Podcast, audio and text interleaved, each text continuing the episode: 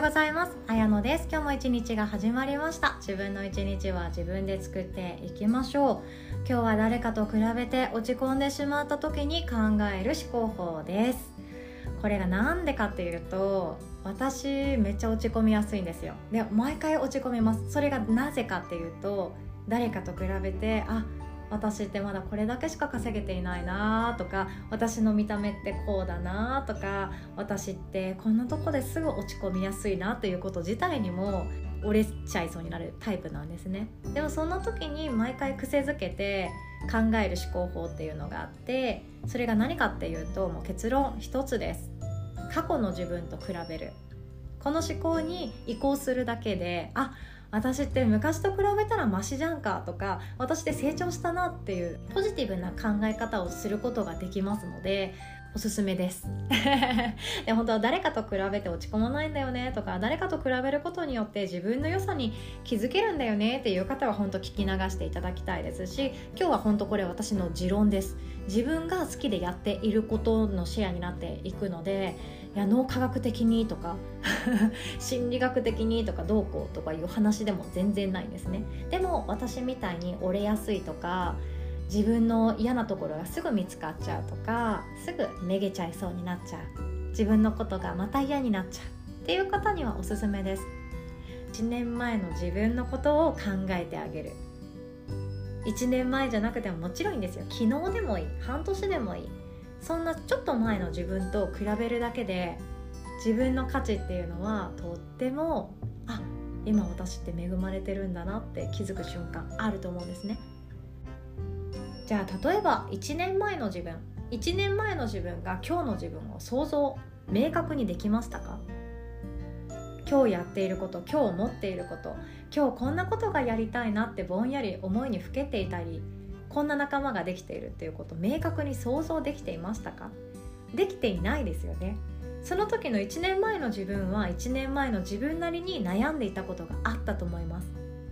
でも今の自分は悩んでいることがあるかもしれないけどまた全然違う悩みだと思いません？悩み自体も進化している場合が多いです。じゃあ1年前だったら例えば私はちょうどお引越ししたてで友達誰もいない街に来ちゃってあ孤独だな喋る相手 LINE の電話しかいないみたいなすごく寂しかった時期が去年の本当まさに9月だったんですね。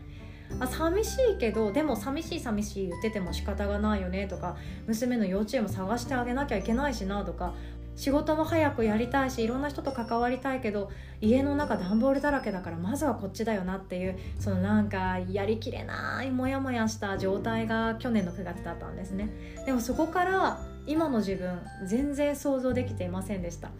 こんな仲間ができてヨガのお客さんにこんな素敵な方々が入ってくれてこんな雑談もできるような素敵な絆が生まれてとかあとは手相を使ってこんなにも人の幸せに携われる瞬間があるんだとか大阪は大阪であこんな楽しい友達ができてキャンプも行く仲間ができて最高に嬉しいじゃん私幸せじゃんって思える状態にあるはずなのに誰かと比べてしまうことで私ってまた足りないものいっぱいあるよねっていう足りないもの探しをただしてしまっているわけなんですね。1年前の私自身は今日の自分の悩み事は全く想像できていなかったわけなんですね。今悩んでいることってもっと面白いサービス生み出したいなとかもっとたくさんの人の心を救いたいなとかそんな気持ちになっているんですけど1年前の今日の自分は段ボールをひたすら片付けることに必死で 引っ越しで出てきたいらないものを処分するのに必死でそんな自分が今日の1年後の未来の自分の悩み事を聞いたらめちゃくちゃテンション上がると思うんですよね。え私来年段ボールで悩んでない私来年友達いないで悩んでないとかね。1年後の未来の自分の悩みを知ってしまうとすごく喜んでくれたと思うんですよね。あなた自身も必ず1年かけてじわじわとちょっとずつだけれども進化しています。去年の自分の悩み事を思い出せますか？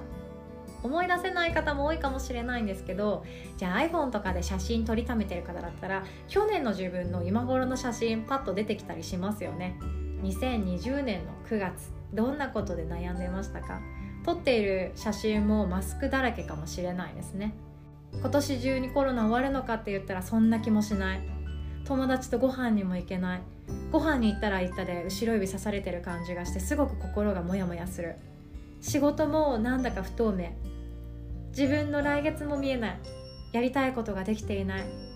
そんなことで悩んでいたかもしれないけれども1年後の今日の自分が悩んでいることは多分ほとんどの人が全然違うと思います。また一歩でも半歩でも何らかの形で前進はしていてそこから見える景色の中で悩み事をしていると思うんですよね。誰かと比べてしまうかもしれないけれどもその比べる対象が変わってしまっただけかもしれないんですよね。自己肯定感の高い人の話したと思うんですけど自分自身が成長していくとその自分のフィールドが変わっていきますよね。そうレベルアップするとその高いレベルで悩み事っていうものもまた変わっていきます。ポケモンしたことある人だったらなんとなく分かってくれるかもしれないんですけど初めてレベル3とか4のポケモンと戦うのも必死だったじゃないですか。そうあのくらいのポケモンだからじゃあ戦えるよねって言って対戦すると思うんですけどレベルも上げて仲間も増えてそしていろんなジムのジムトレーナーと戦っていくことによってどんどんどんどん自分も